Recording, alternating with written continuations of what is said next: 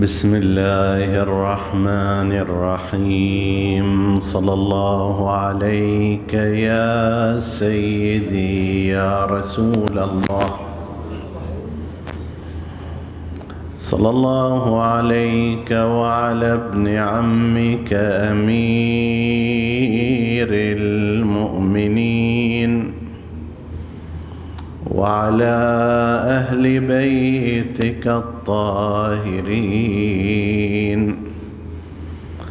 صلى الله عليك يا سيدي ويا مولاي يا أبا عبد الله الحسين. ما خاب ما خاب من تمسك بكم وأمنا من لجأ إليكم. يا ليتنا كنا معكم فنفوز فوزا عظيما. حق لي أبكي دما عوض الدمع الهتوني.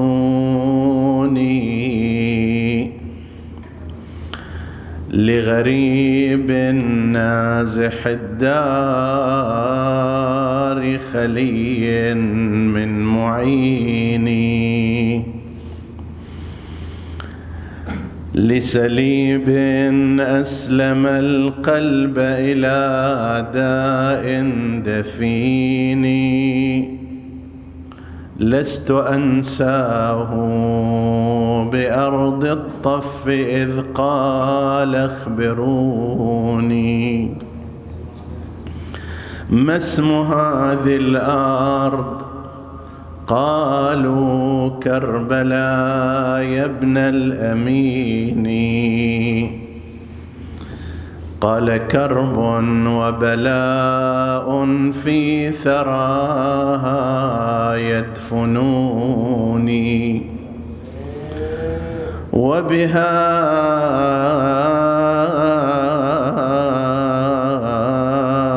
تضرب نسواني وفيها يذبحوني. وفيها يذبحوني فاخرجوا جوزيتم خير جزاء واتركوني. ليس للقوم سوى قتلي قصد فدعوني. فأجابوا لا ومن خصك بالفضل المبين. لا رجعنا أو سنسقي القوم كاسات المنون. فانثنى نحو الحريم الفاطميات بليني قائلا يا أخت يا زينب قومي ودعيني أخت يا زينب لأمي شمل أهلي واحفظيني. واحفظي السجاد واحميه بأجفان العيون. فهو القائم من بعدي بشرعي وبديني. شيعتي مهما شربتم عذب ماء فاذكروني أو سمعتم بقتيل أو شهيد فاندبوني. فأنا السبط الذي من غير جرم قتلوني. بس قتل يا مولاي لا وبجرد الخيل بعد القتل عمدا سحقوني. كيف استسقي لطفلي؟ فأبوا أن يرحموني. وسقوه كاس موت بدل الماء المعين يا لخطب ومصاب هد اركان الحجون لكنما الامر لله لا حول ولا قوة إلا بالله العلي العظيم. إنا لله وإنا إليه راجعون. وسيعلم الذين ظلموا أي منقلب ينقلبون. والعاقبة للمتقين. عطروا مجالسكم بذكر محمد وآل محمد. اللهم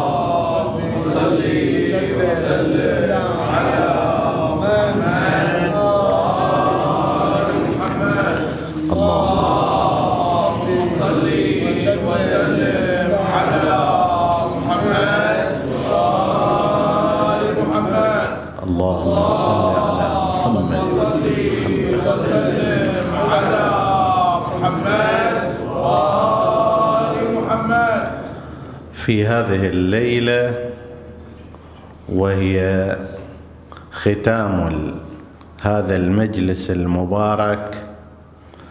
نمر مرورا سريعا على بعض ما ذكر في الليالي الماضية.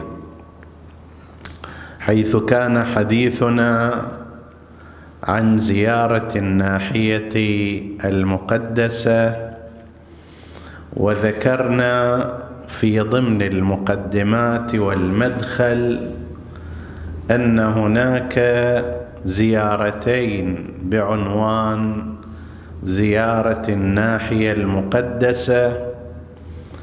إحداهما يذكر فيها أسماء الشهداء وأسماء قتلتهم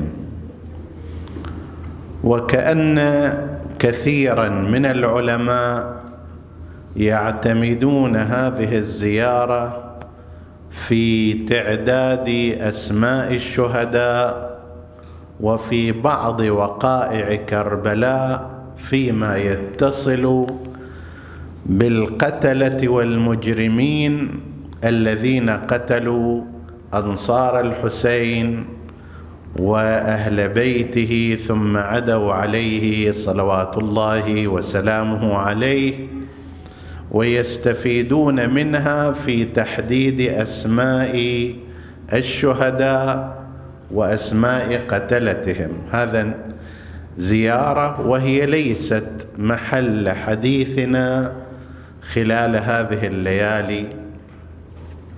هناك زيارة أخرى أيضا بعنوان زيارة الناحية المقدسة وهي التي يسلم فيها الإمام بحسب هذا الفرض على أنبياء الله ورسله ونحو عشرين من الأنبياء ثم يسلم على الإمام الحسين بذاته وبخصائصه ومناقبه وأعضاء بدنه وهذه هي التي كان حديثنا عنها في هذه الليالي وهي أشبه بذكر مقتل للإمام الحسين عليه السلام تعرضت هذه الزيارة إلى ما كان عليه الإمام الحسين عليه السلام قبل كربلاء وإلى دوره أيام أخيه الإمام الحسن المجتبى وبعد شهادة الحسن المجتبى عليه السلام إلى أن تغير الأمر بموت معاوية بن أبي سفيان ومجيء يزيد الأمر الذي استدعاه للنهوض كما سنقرأ في بعض فقراتها هذه الليلة. كذلك كان لنا حديث عن فوائد زيارة الحسين عليه السلام على المستوى الديني بما هي تزيد في معرفة الإنسان بأئمته وبالذات بالإمام الحسين عليه السلام. وبالتالي فإن الزائر عندما يذهب إلى ذلك المكان المقدس ويتلو زيارته سواء كانت الزيارة من الزيارات المطلقة أو الزيارات المعنونه بعنوان خاص زماني كعاشوراء والأربعين وعرفة ورجب وشعبان فإن في هذه الزيارات وفي ألفاظها والكثير منها مروي عن المعصومين فيه زيادة في معرفة الإنسان بإمامه. إذا كانت معرفة بعض الناس معرفه معرفة ساذجة ضمن إطار أنه إمام مفترض الطاعة معصوم وهذا هو الحد الأدنى للمعرفة بالإمام. فإن هذه الزيارات تفتح للإنسان الزائر افاقا واسعة في بيان منازل ومقامات وفضائل الإمام عليه السلام فهذه فائدة دينية. كما أنها أيضا تعمق حالة الولاء من الزائر للإمام عليه السلام. إن الإنسان ليتأثر إلى درجة أنه من حين قصده للزيارة يعيش حالة الحب والاشتياق للإمام الحسين عليه السلام ويرى كل صعوبة في ذلك وكل عقبة يراها امرا عاديا بل يوجب مزيدا من الثواب. كذلك فيها كما وردت الروايات بأن زيارة الحسين عليه السلام لها آثار دنيوية. فقد ورد في بعض الروايات أنها مما تزيد الرزق. وهذا بناء على القواعد الأولية واضح فضلا عن خصوص هذه الروايات. فإنه بناء على القواعد الأولية أن ما أنفقه الإنسان في سبيل الله عز وجل من نفقة فإن الله يخلفه. وزيارة الحسين عليه السلام هي من أنحاء الإنفاق في سبيل الله ليس لأجل متعة دنيوية ولا لتجارة مادية ولا لغير ذلك وإنما يحدو الإنسان في هذا امتثال أمر الله عز وجل بتعظيم شعائره وامتثال أمر رسول الله بمودة قرابته وأن من حق الحسين على شيعته أن يسعوا إليه ويذهبوا إلى زيارته.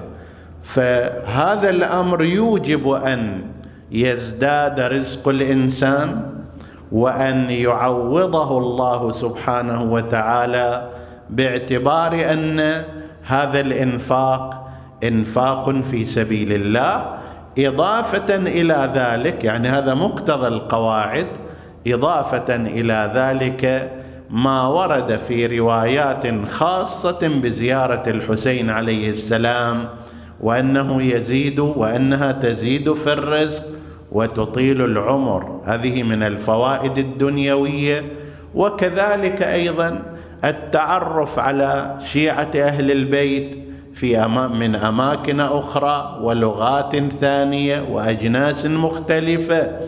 وهذا فيه من الفوائد ما لا يخفى. كذلك هناك فوائد أخروية وهي ما يترتب على هذه الزيارة من ثواب عظيم ومن أجر كبير. فقد ورد في بعض الروايات من زار الحسين عليه السلام فكأنما زار الله في عرشه وهو كناية وتعبير عن شدة القرب لله عز وجل. فإننا نعلم أن الله عز وجل ليس له عرش كالكرسي الذي نجلس عليه وكعرش السلاطين وإنما هذا تعبير أن يكون زائره كمن زار الله في عرشه تعبير عن شدة القرب والزلفى بين هذا الزائر وبين الإمام. كذلك كان لنا حديث أيضا حول البنية العامه لزيارات الإمام الحسين عليه السلام فإنها وإن تعددت حيث ذكر نحو 22 زيارة من الزيارات الخاصة بالإمام الحسين ما بين مطلقة لا تحديد لها بوقت وما بين ما هي معنونة بوقت معين. ذكر نحو 22 زيارة ولعل العدد أكثر من ذلك العدد الواقعي. ولكن هذا هو الموجود في كتب الزيارات غالبا. لهذه الزيارات بنية عامة وقد تختلف في بعض الأشياء تفصيلا وايجازا أو ذكر بعض الأركان دون بعض ولكن هذه بنية عامة تبدأ عادة بالسلام على أبي عبد الله الحسين عليه السلام. بداية تعريف أنه من هو؟ ابن رسول الله ابن فاطمة ابن علي عليه السلام ابن خديجة الكبرى. ثم بعد ذلك تعرفه بصفاته فتارة تعرفه باعتبار أنه وارث آدم وإبراهيم ونوح وإبراهيم وموسى وعيسى وهكذا وأنه ولي الله وابن وليه حجة الله وابن حجته ثار الله الوتر الموتور إلى غير ذلك. وهي في هذا تختلف كما ذكرنا من زيارة لأخرى في موضوع التفصيل والإيجاز. هذا ركن وهو السلام ركن آخر أيضا وهو الشهادة. أشهد أنك قد أقمت الصلاة آتيت الزكاة أمرت بالمعروف نهيت عن المنكر وهكذا غالبا هذه الشهادة مذكورة في هذه الزيارات وبينا معنى هذه الشهادة وكيف يشهد الإنسان بشيء لم يبصره كما هو ظاهر الشهادة أنها بالبصر وقلنا بل في اللغة عممت الشهادة إلى ما كان بالبصر أو بالبصيرة بل ربما كانت أكثر الشهادات المطلوبة من الإنسان المؤمن لا ترتبط بالبصر وإنما هي مربوطة بالبصيرة فهي شهادات الشهاده على الله عز وجل وأن لا إله إلا هو على النبي أنه رسول الله لذكره صلوا عليه. اللهم صل وسلم على محمد وهكذا سائر الاعتقادات أن الموت حق وأن الجنة حق وأن النار حق إنما يشهد الإنسان عليها ببصيرته لا ببصره ونظره. وبعد ذلك أيضا هناك من الأركان في هذه الزيارات غالبا اللعن والبراءة من أعداء الحسين عليه السلام. اللعن لمن أسس أساس الظلم لمن سار في هذا الظلم لمن شارك بنحو من الأنحاء. أمة أسرجت ألجمت تنقبت تهيأت لقتالك وهكذا. من الأولين إلى الآخرين. هذه أيضا من الأركان التي رأيناها في هذه الزيارات. ثم بعد ذلك شرعنا في الحديث عن مسالك العلماء المتعددة في هذه الزيارة. وقلنا إن هناك المسلك الذي يعتمد على أن الطريق الوحيد لثبوت الزيارة هو السند. وكما في الفقه لا بد أن يثبت هنا أيضا كذلك قلنا هؤلاء هذا المسلك لا طريق له إلى تصحيح انتساب هذه الزيارة ولكن المسلك بل المسالك الأخرى التي تعتبر السند أحد الطرق التي تثبت الانتساب وإلا هناك طرق كثيرة أخرى معها يمكن الاطمئنان والوثوق بصدور هذا النص أو ذاك عن المعصوم من خلال تلك القرائن وحشدها ومن خلال تلك الجهات التي ذكرنا بعضها. هذا كله بالنسبة إلى هذا المسلك ولعله مسلك هو الأكثر والأشهر عند الطائفة عملا حتى لو لم يلتزم به عند بعضهم نظريا فإن انتساب هذه الزيارة إلى الإمام المهدي عجل الله تعالى فرجه الشريف بناء على هذا المسلك الآخر وهو مسلك مشهور هذه على القاعدة. بل أكثر من ذلك إذا قبلنا كما قال بعض العلماء بأن المعتمد في الزيارات والدعاء ليس النظر إلى الأسانيد وإنما النظر إلى المضمون والمحتوى. فإذا كان ذلك المضمون والمحتوى صحيحا ومستقيما ويشهد له نصوص أخر فينبغي العمل عليه والتعامل معه. هذه كانت مقدمات ومداخل بعدها ذكرنا شيئا من شرح هذه الزيارة. وإلى أن وصلنا إلى هذه الفقرة وهي أن الإمام الحسين عليه السلام كان في زمان أخيه الحسن في ضمن خطته وبعد شهادة الإمام الحسن كان ضمن وصيته وإلى وصية أخيك مسارعا كما ورد في هذه الزيارة.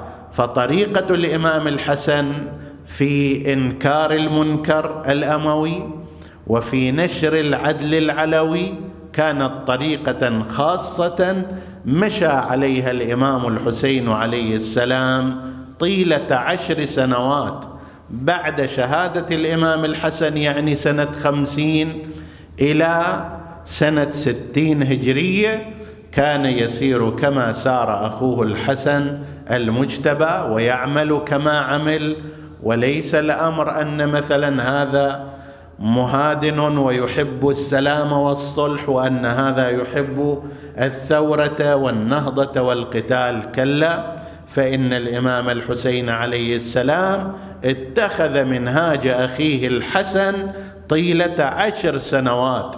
وأما قضية النهضة والثورة وكانت بظروفها الخاصة فلم تستغرق إلا أقل من سنة عندما بدأها الإمام الحسين عليه السلام من خمسة وعشرين رجب سنة ستين إلى شهادته صلوات الله عليه في العاشر من محرم سنة إحدى وستين. وكان في طول فترته في فترة إمامته الأصلية والكثيرة الكبيرة يعني 11 سنة منها عشر سنوات كامامته الفعلية كان في ضمن خطة أخيه الإمام الحسن الإمام الحسن المجتبى عليه السلام حصل التغير بما تشير إليه هذه الفقرات وسبق أن ذكرنا بعضها في ليلة مضت. فيقول هنا في الزيارة حتى إذا الجور مد باعه. مد باعه يعني خلص بعد تجاوز تجاوز الحد وأسفر الظلم قناعة. كان في السابق أيام معاوية يوارب نص مفتوح ونص مغلق نص ظاهر ونص خفي. نص كفر ونص إسلام. من جهة كانت تهدم أركان الإسلام ومن جهة يرفع الأذان ويصلي بهم أيضا الخليفة. لم يكن الأمر هكذا إلى أن صار في زمان الإمام الحسين هذا الأمر مع موت معاوية ومجيء يزيد ذكرنا في ليلة مضت تغيرت الأمور وأصبح الأمر على المكشوف في عداء الدين الأمر الذي قال عنه الحسين عليه السلام وعلى الإسلام السلام إذا بليت الأمة براع مثل يزيد. قال وأسفر الظلم قناعة. كان مغطى شوية الآن أصبح هذا الظلم سافرا واضحا أزيل عنه القناع ودعا الغي أتباعه. بدأت كل الجهات الغاوية تتجمع للانقضاض على الإسلام وعلى الدين وأنت يخاطب الإمام الحسين عليه السلام في حرم جدك قاطن. وللظالمين مباين مبتعد عنهم جليس البيت والمحراب معتزل عن اللذات والشهوات. بالتالي هذا مقتضى الاقتداء بالإمام. هو هكذا أن يكون بعيدا عن الظلم مباينا لهم ومعتزلا عن الشهوات واللذات ومشغولا بالطاعات. تنكر المنكر بقلبك ولسانك على قدر طاقتك وإمكانك. عندما كان جليس البيت والمحراب لم يكن منكفئا بمعنى أنه لا يصنع شيئا. ذكرنا في الليلة الماضية بعض الأمور التي كان يقوم بها الإمام الحسين عليه السلام في نشر العدل وبيان الطريق الصحيح وفي نفس الوقت الإنكار على المنكر وعلى أهل المنكر. وذكرنا بعض الحوادث في هذا المجال لكن ضمن القدرة وضمن الإمكانية ولم يكن هناك مجال لأن يفجر الإمام الحسين عليه السلام نهضة عسكرية مسلحة في أيام معاوية بن أبي سفيان تنكر المنكر بقلبك ولسانك على قدر طاقتك وإمكانك. والله سبحانه وتعالى لا لا يكلف نفسا إلا ضمن هذا المقدار. ليس مطلوبا من الإنسان أن يتجاوز ما يستطيعه وأن يتحمل ما لا يطيقه. ثم اقتضاك العلم للإنكار. العلم بما سيحدث ويجري على الأمة وعلى الإسلام من قبل يزيد وأتباعه. اقتضى ذلك أن ينكر الإمام الحسين عليه السلام هذا الأمر بحجمه. هذا الآن بعد ما ينفع فيه كلام ولسان وغير ذلك.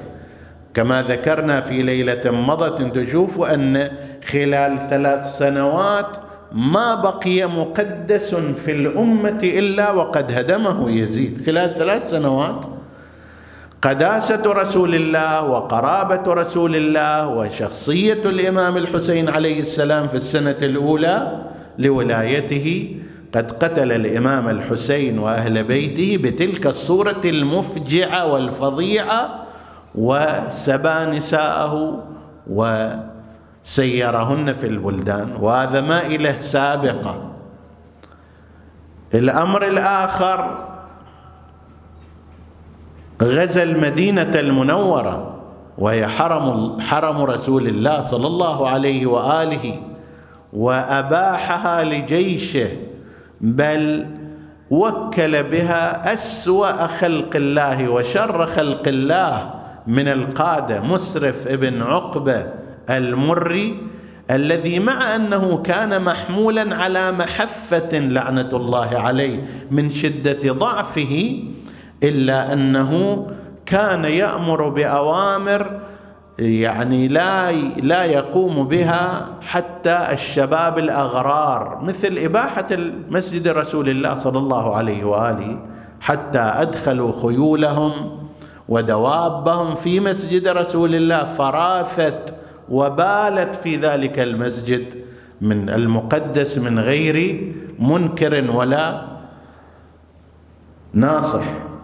وأبيحت نساء المدينة لهذا الجيش حتى قيل أنه ولدت مواليد كثر في السنة التالية لا يعرف لها آباء وبعضهن من فتيات لم تكن متزوجة لكثرة ما اعتدي عليهن في هذه الأثناء. هذه السنة الأخرى وسنة ثالثة رمى الكعبة بالمنجنيقات. هذا يكشف أن المرء والده وهذا ليس تبرئة له والده عشرون سنة بقي ما صنع كالذي بهذه الصراحة وبهذا العنف وبهذه الشدة وبهذا الاستئصال كالذي صنعه هذا في ثلاث سنوات. وإن كانت جريمة والده الكبرى هي تعيينه وتنصيبه على الناس و فيقول الإمام عليه السلام ثم اقتضاك العلم للإنكار ولزمك أن تجاهد الكفار الفجار فسرت في أولادك وأهاليك وشيعتك ومواليك وصدعت بالحق والبينة ودعوت إلى إلى الله بالحكمة والموعظة الحسنة.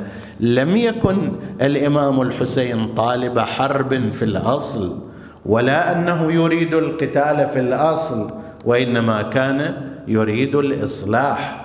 ويسلك في سبيل ذلك أس أسلم الطرق وأحسن الطرق قدر الإمكان. ولقد بقي لم يشهر سيفه إلى أن جاءت سهام ونبال عمر بن سعد في يوم العاشر ضحى ذلك اليوم وإلا قد تحدث معهم خطب فيهم بدل الخطبه خطبتين وأمر بعض أصحابه أن يخطبوا فيهم لعل أحدا منهم يرجع إلى الحق وإلى الهدى.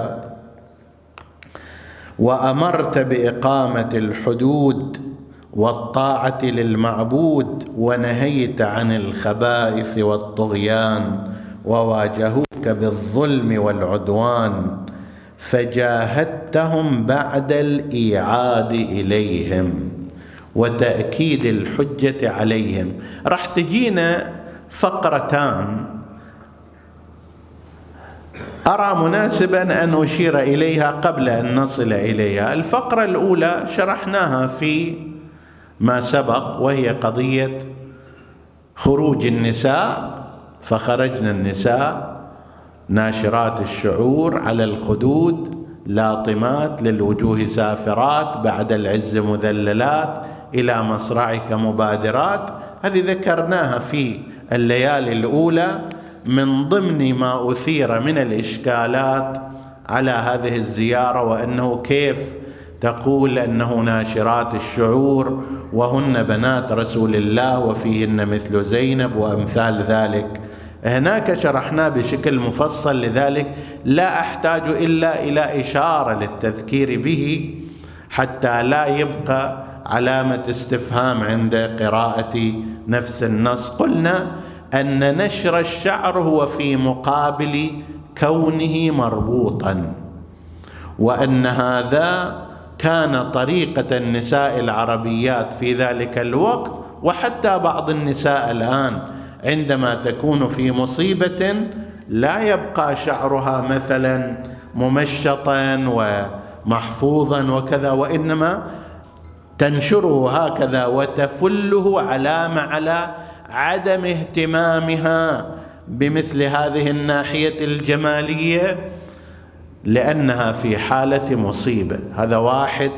والثاني لا يوجد دليل على أنهن خرجن إلى المصرع وهن كذلك وإنما في داخل المخيم لا سيما وأن جغرافية المخيم الحسيني كما ذكرنا في وقتها كانت خيم النساء محاطة بما يشبه نصف دائرة من خيم الأنصار والرجال في المقدمة وفي الخلف كانت خيم النساء للحماية والحفاظ عليها.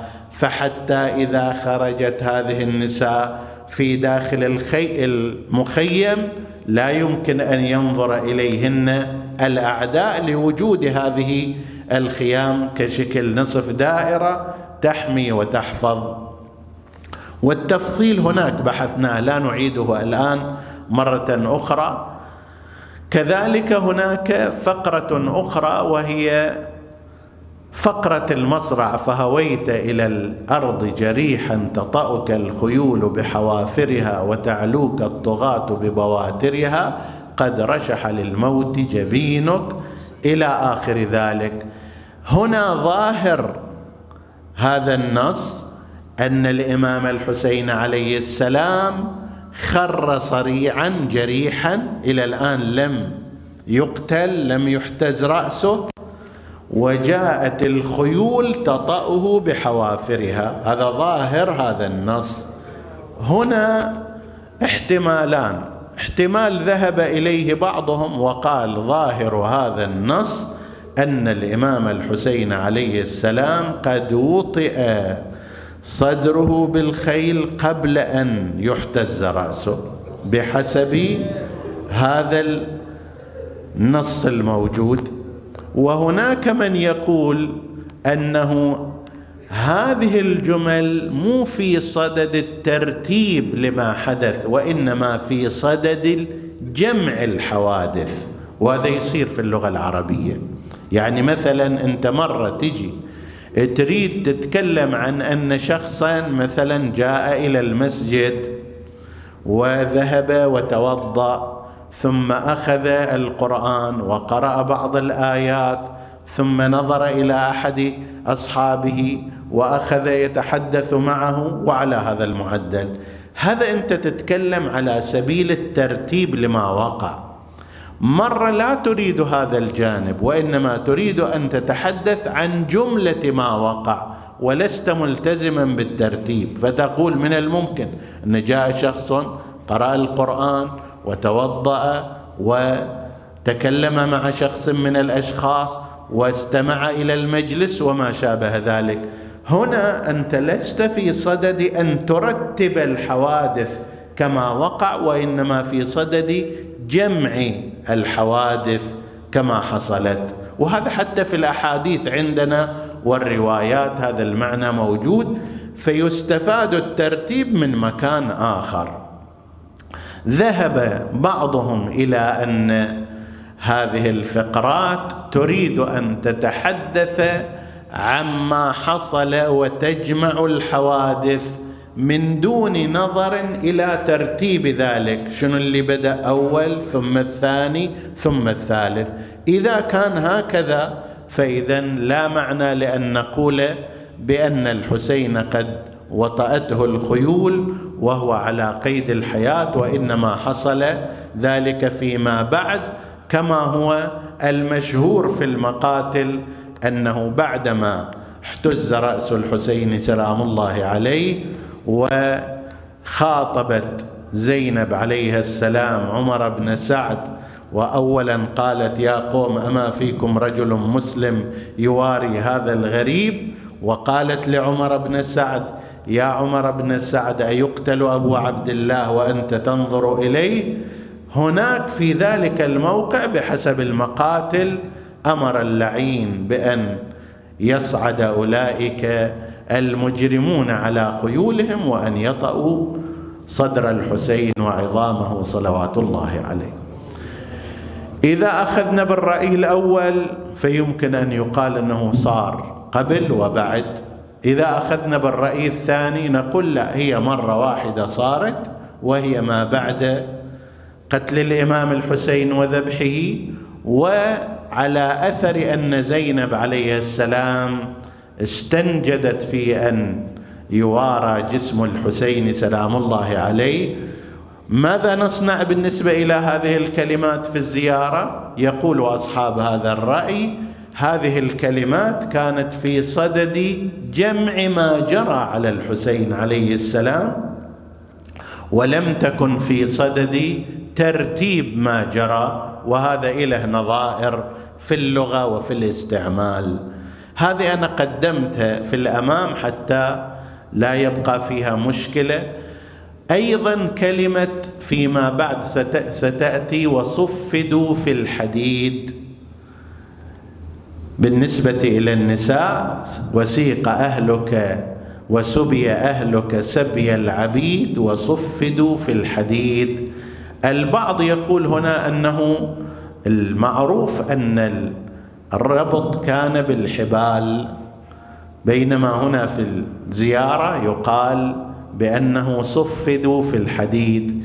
أساسا التصفيد في اللغة العربية عادة يكون بالحديد حتى لو في ما بعد. ربط ذلك الأصفاد الأصفاد مثل الآن اللي يستخدموه الشرطة وما شابه ذلك فيحبس يدي المطلوب أو اللي قبضوا عليه هذا يقال له أصفاد. بعدين هذه قد تربط بحبل أو تربط بسلسلة حديد أو غير ذلك. بس أصل التصفيد هو هكذا والغالب أنه يكون في الحديد لأنه أكثر سواء في الرجلين أو في اليدين. مثلا نقرأ في شهادة الإمام الكاظم عليه السلام أنه كان قد صفد في الحديد وهو في داخل السجن وأن بعض أبناء الحسن المجتبى وأحفاده سجنوا وقد صفدوا في الحديد وضعفت أبدانهم حتى كان بعضهم يخرج رجله من الحديد لضعف للضعف الذي طرأ عليهم. فأصل التصفيد هو في الحديد يمكن فيما بعد أن يربط بالحبل أو أن يربط بسلسلة حديدية هذا ممكن أن يصير. ولعل البعض في هذا صار تصفيد بالحديد والبعض الآخر بالحبال.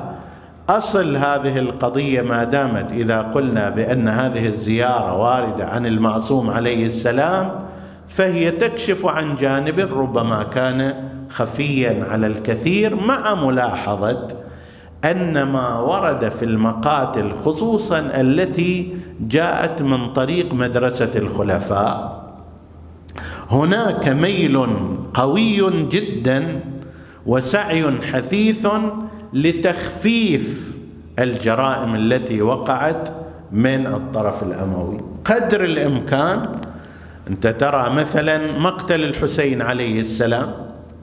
مقتل الحسين كيف قتل لما يجي الطبري وهو بعد. عمدة مؤرخيهم لكن يختصر هذا في أربعة خمسة أسطر. بينما هي القصة شيء طويل جدا وهذا ينسبه مثلا إلى رواية آه، عمار الدهني عن الإمام الباقر. قطعا هناك اختزال قطعا هناك قطع قطعا هناك تلخيص شديد جدا وهذا ميل معروف في تلك حتى أن بعضهم يقول و وجرت حوادث لا أستطيع ذكرها. ليش لا تستطيع ذكرها؟ لأنه إذا ذكرها يتبين ظلامة أهل البيت بشكل أكبر وأكثر وهذا قد لا يوافق عليه بعض عمد تلك المدرسة ومؤرخيها. على كل حال فاذا هذا أيضا إذا تم هذا الأمر قد يكون حصل لبعض النساء لبعض الرجال قد يكون للإمام زين العابدين عليه السلام ما ذكر في قضية الجامعة. أيضا والجامعة هي فيها حديد وما شابه وقد يكون هناك أصفاد صفد بها الإمام الحس الإمام السجاد وبعض من سبي من النساء أو الأولاد هذا كله ممكن ووارد. الرواية هكذا تقول الزيارة تقول فلما رأوك ثابت الجأش غير خائف ولا خاش نصبوا لك غوائل مكرهم وقاتلوك بكيدهم وشرهم. بعد وأمر اللعين جنوده فمنعوك الماء ووروده وناجزوك القتال وعاجلوك النزال ورموك بالسهام والنبال وبسطوا إليك أكف الاصطلام. يا شيعة الإمام ليس النبال فقط ليس السهام فقط بل حتى الأحجار حتى ضرب حتى ضرب جبين الإمام بحجر أبي الحتوب ولم يرعوا لك ذماما ولا راقبوا فيك آثاما في قتلهم أولياءك ونهبهم رحالك وأنت مقدم في الهبوات ومحتمل للأذيات قد عجبت من صبرك ملائكة السماوات. من يصبر على هذا المقدار من العطش والجراح والدماء السائلة وفقد الاحبه وفقد الأنصار وفقد طفله الرضيع بين يديه؟ لله صبرك يا حسين. وقد عجبت من صبرك ملائكة السماوات وأحدقوا بك من كل الجهايات. عندما نادى اللعين احملوا عليه من كل جانب. وأثخنوك بالجراح ومنعوك وحالوا بينك وبين الرواح. ولم يبق لك ناصر عز عليك يا رسول الله. وأنت محتسب صابر. تذب عن نسائك وأولياء وأولادك.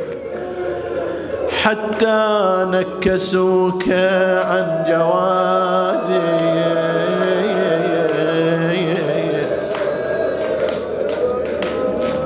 فهويت إلى الأرض جريحا تطأك الخيول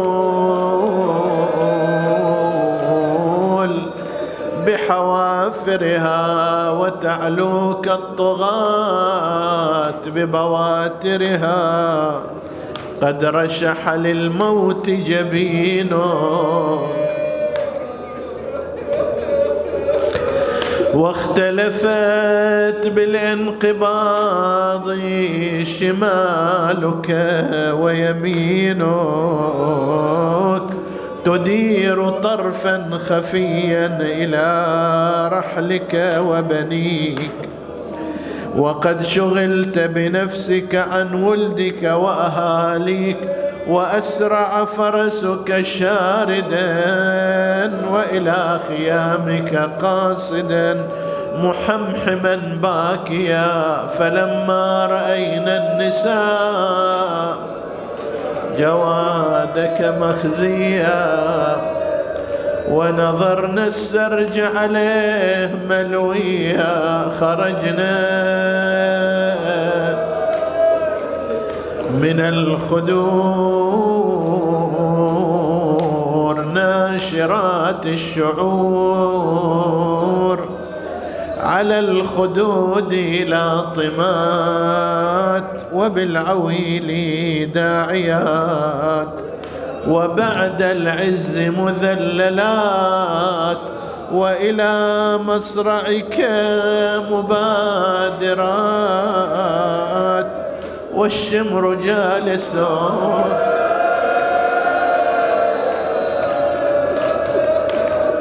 والشمر جالس على صدري. مولع سيفه على نحر.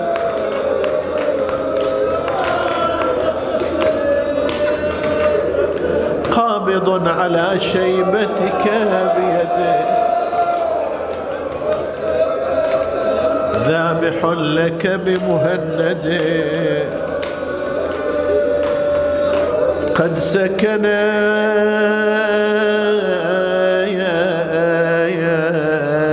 حواسه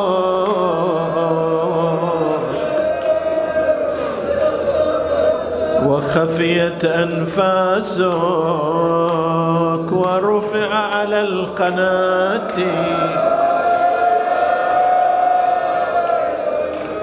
رأسك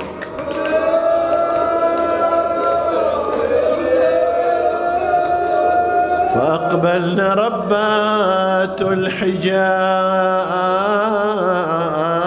وللأسى تفاصيل لا يحصي لهن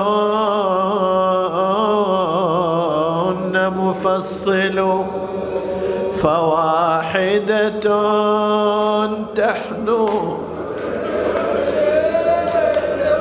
عليه تضمه وأخرى عليه بالرداء تظلل وأخرى بفيض النايا تصبغ شعرها وأخرى تفديه وأخرى يا تقبل يا خايب خل اخويا حسين سا أغمض له ومد للموت باع ما هو شمامة الحلوة يا طباع دخل روح حسين تظهر. اللهم إنا نسألك بالحسين الوجيه وجده وأبيه وأمه وأخيه والتسعة المعصومين بنيه. صل عليهم عدد خلقك وزنة خلقك وملء خلقك. واقض اللهم حوائجنا يا رب العالمين. اللهم لا تفرق بيننا وبينهم طرفة عين في الدنيا والآخرة. واقسم لنا شفاعتهم واقضي حوائجنا بحقهم. اللهم اغفر لنا ذنوبنا كفر عنا سيئاتنا. آمنا في أوطاننا. لا تسلط علينا من لا يخافك ولا يرحمنا. إنك على كل شيء قدير. تقبل اللهم عمل المؤسسين بأحسن القبول. احفظ اللهم إخواني السامعين والسامعات واقضي حوائجهم. اشف اللهم مرضاهم. لا سيما المرضى المنظورين ومن أوصانا بالدعاء. اللهم اشفهم بشفائك وداوهم بدوائك وعافهم من بلائك. بحق محمد وآله أوليائك. وإلى أرواح موتى المؤسسين والسامعين. نهدي للجميع ثواب الفاتحة تسبقها الصلوات.